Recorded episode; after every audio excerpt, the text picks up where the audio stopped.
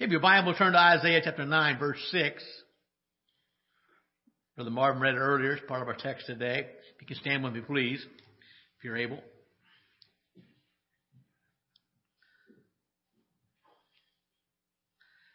Isaiah 9, verse 6.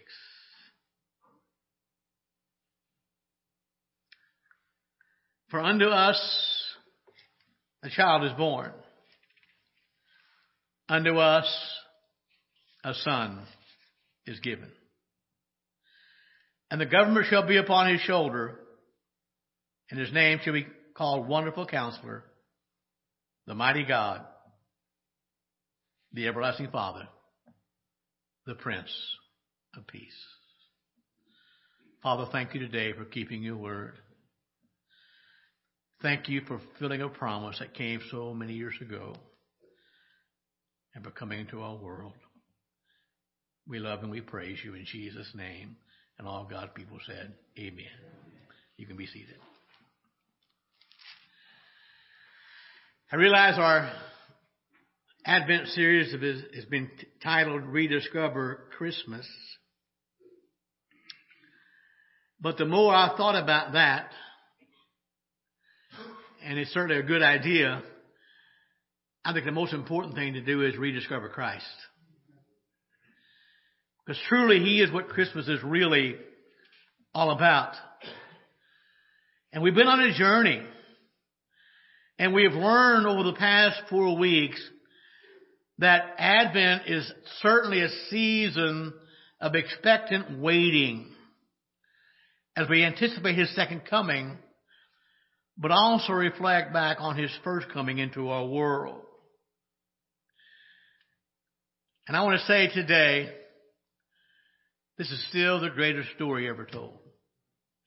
How God became flesh. Just at the right time, He became flesh and lived among us. Not only is it the greatest story ever told, Jesus Christ is the greatest gift ever given unto all people. We spent the last four weeks looking at different characters of the Christmas story, and we're not going to rehash all that this morning. But here's what I like about my Jesus. He came to intersect with our lives. He's not a distant God. He's a God who is at hand. And we've covered quite a few topics already this year. First of all, we found out that you can find hope even when life is uncertain. Somebody said that hope is a whisper of maybe, just maybe. It's that flicker that gets our flame burning again, knowing that things will be better with Jesus Christ. And it's interesting, we know, and we always, Jess starts out our Advent series every year with, O come, O come, Emmanuel. How many know that was a longing of the Jewish heart for years? And the sad thing is, most Jews miss that. And throughout history, the Jewish people, uh, there was a hope. There's a hope of God's covenant. There was a promise of restoration and a blessing through the Messiah. But time dragged on and the nation floundered. They'd forgotten God for the most part. And the cry of ancient Israel was, How long, O God? How am I glad that God never forgets his promise. But even among a nation that had, for the most part, forgotten God, there were some faithful few. How many know God always has a remnant? And we looked at Simeon and Anna in their story. We found out about them as well. And we know that God came into the world and they came to worship the newborn Savior. Paul wrote in Romans 15 verse 13, he said, Now the God of hope fill you with all joy and peace in believing that you may abound in hope through the power of the Holy Ghost. How many know that God we serve is a God of hope? He is the God of hope. The second thing we've looked at this past four weeks is trying to find peace in our struggles. I want to say this morning, or let me ask you a question, a sort of a rhetorical question, because I know I'm preaching to the choir this morning. But how many are glad today you know the Prince of Peace? Amen. And if you're listening online, you will never have peace until you know the Prince of Peace. He's the only one that can bring peace into our lives. When the announcement came that night to the shepherds, certain of a world that needed peace, and we realized that those shepherds had to be afraid. They have never, they had never witnessed a sight like that. No wonder the angel said, fear not. Luke chapter 2, verses 10 through 14. The angel said unto them, Fear not, for behold, I bring you good tidings of great joy, which shall be to all people. For unto you is born this day in the city of David a Savior, which is Christ the Lord. And there shall be a sign unto you. You shall find the babe wrapped in swaddling clothes, lying in a manger. And suddenly, the Bible says, there was a great, with the angel, uh, a multitude of heavenly hosts, praising God and saying, Glory to God in the highest, and on earth peace, goodwill toward men. Can you imagine those shepherds that night, the lowest of the low on the uh, economic ladder or the social ladder, if you want to put it that way? But now they hear the news Israel has been longing for for years. For unto you is born this day in the city of David a Savior, which is Christ the Lord. The Apostle Paul realized how important peace was. He wrote to the church at Philippi, Philippians 4, verse 7, The peace of God, which passes all understanding, shall keep your hearts and minds through Christ Jesus. Did you ever try to understand the peace of God? Did you ever try to explain it? You know why you can't? It's past understanding. That's the peace God offers through Christ, even in the midst of troubles.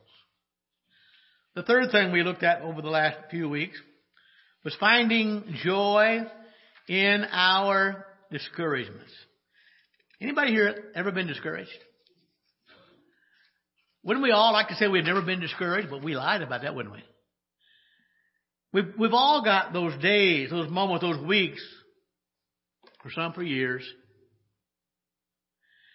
But even then, Christ can come and fill our lives with joy that defies our circumstances. A joy, the Bible says, unspeakable and full of glory. The psalmist wrote these words in Psalm 30, verse 5, Weeping may endure for the night, but joy comes in the morning. And I realize that for some, Christmas is a joyful season, filled with songs and celebrations. But for others, not so joyful because they have a reminder of things gone by, years gone by, of disappointments, maybe a loss of a loved one. But I want you to realize Jesus Christ can bring joy in the midst of our discouragements.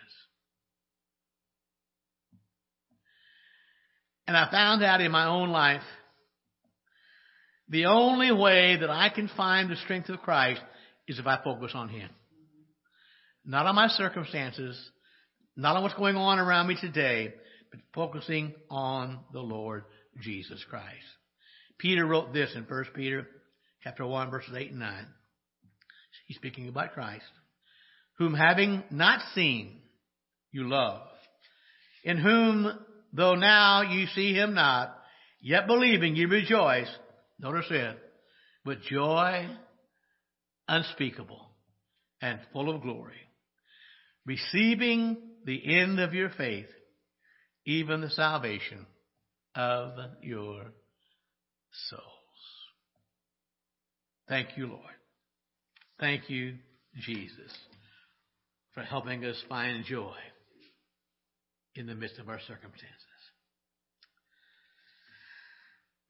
And then last week we looked at the topic of finding love. in our differences. Aren't you glad that God so loved the world? He didn't divide it up between certain people, but He loved the entire world. Now, I don't need to tell you, we're living, in, we're living in a divided world, especially in our nation.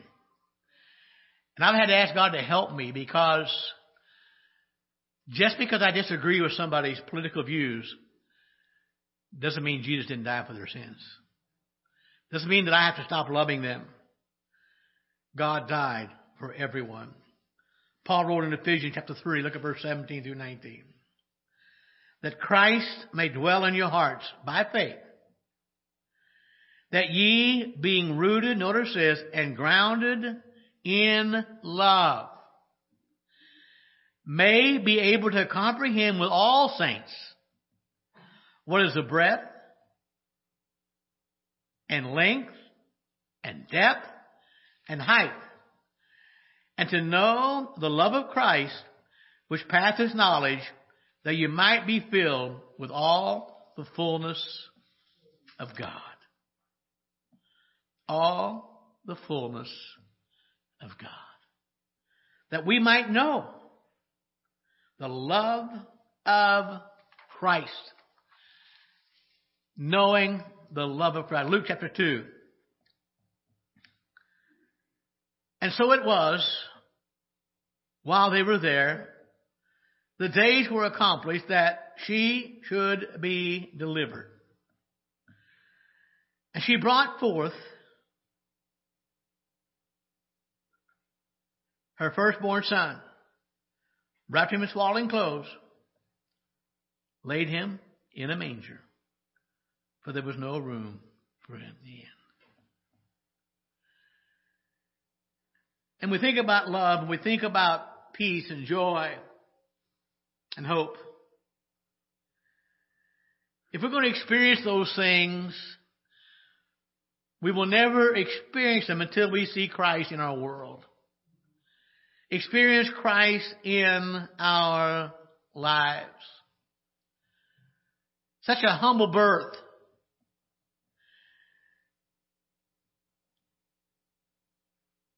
For the most part, except for the conception or normal entry into our world. Born a baby, fragile. He became one of us. And he did that that he might understand us. Understand the things we go through. Understand something about our longings and our struggles in life. And the Bible says he was tempted in all points as we are, except without sin. God became flesh. Every Christmas Eve we have the family over and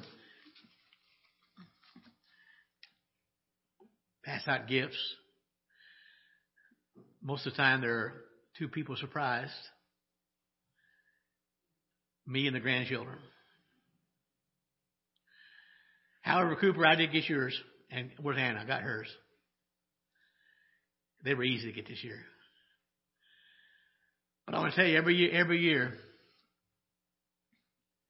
we read the Christmas story. Because we need to realize he came as a babe in a manger. But last night I asked a question. We know about when he was born 2,000 years ago. But my question was, when did Jesus become God? And I'm so thankful that our grandchildren are being taught at home. And I believe Sammy said, he was always God. But God became flesh. Wrapped in human flesh. For you and I. He came to his own, John said, his own world and his own, his own people refused him. But the great news is, as many who would receive him, as many who would welcome into their lives, he gave them the right to become sons of God. What a Savior. What a Savior. And I want you to know this morning, folks, without Christ, there is no hope. Without Christ, there is no peace. Without Christ, there is no joy. Without Christ, there's no real love.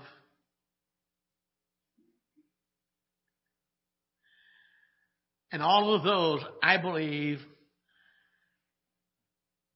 are a byproduct in our lives because we know the Savior. He alone makes the difference in our life. And I want you to know, and again, we've been looking at rediscovering Christmas, but Jesus is life rediscovered. He is life rediscovered. And I say to those who are struggling this year, those who are asking, where is Jesus?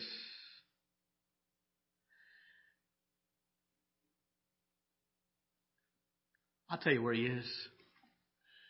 Jesus is in our uncertainties. He's in the midst of our lives, in our struggles, in our discouragement. Jesus is in our celebrations and He's in our mournings. Jesus is in our crying and our rejoicing. He's in our fears and our triumphs. He is in our losses and our victories. What a Savior. He's in our brokenness and our healings. He never leaves us.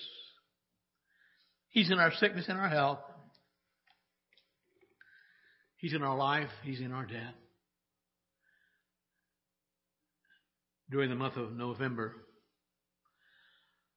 one of the challenges that our promotional director in Ohio sent out was to read Psalm 139 every morning for the month. I've decided to make them the rest of my life. God knows all about me. His thoughts are more than I can number. And Psalm 139 reminds me that wherever I am, Jesus is there. If I take the wings of the morning and travel across this world, when I get there, guess who's already there? If I make my bed in heaven, He's there. If I make my bed in the grave, and oh, He is there. So wherever I am, He's there. And He's working and He's moving. He offers life and forgiveness. Thank God for that. And He calls us every day, calls us to trust Him and see beyond our immediate circumstances and see His bigger, deeper, broader, wider picture of his work.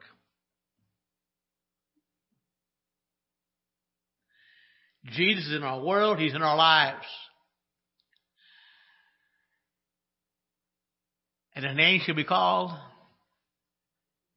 Emmanuel, which being interpreted is God with us. Jesus is the discovery of Christmas. And my prayer that not only this year, but throughout the whole year, let's run like the shepherds did to encounter Him. Let's draw near to, let's follow that star, Rick. And we can rejoice with exceeding great joy. Christ has come, folks. And I say, Merry Christmas. Let's stand together. Thank you, Lord. Father, we are so grateful this morning for your mercy and for your goodness. So thankful, Lord, for the love that you shed abroad in our hearts. But most of all, God, for the blood you shed on Calvary to forgive us and cleanse us of our sins. I pray, Father, you would draw us near to you, that we would celebrate today the day that God became flesh. In Jesus' name, amen. Rick, whenever you're ready, let's sing a song invitation this morning. God is good, folks. Jesus is here.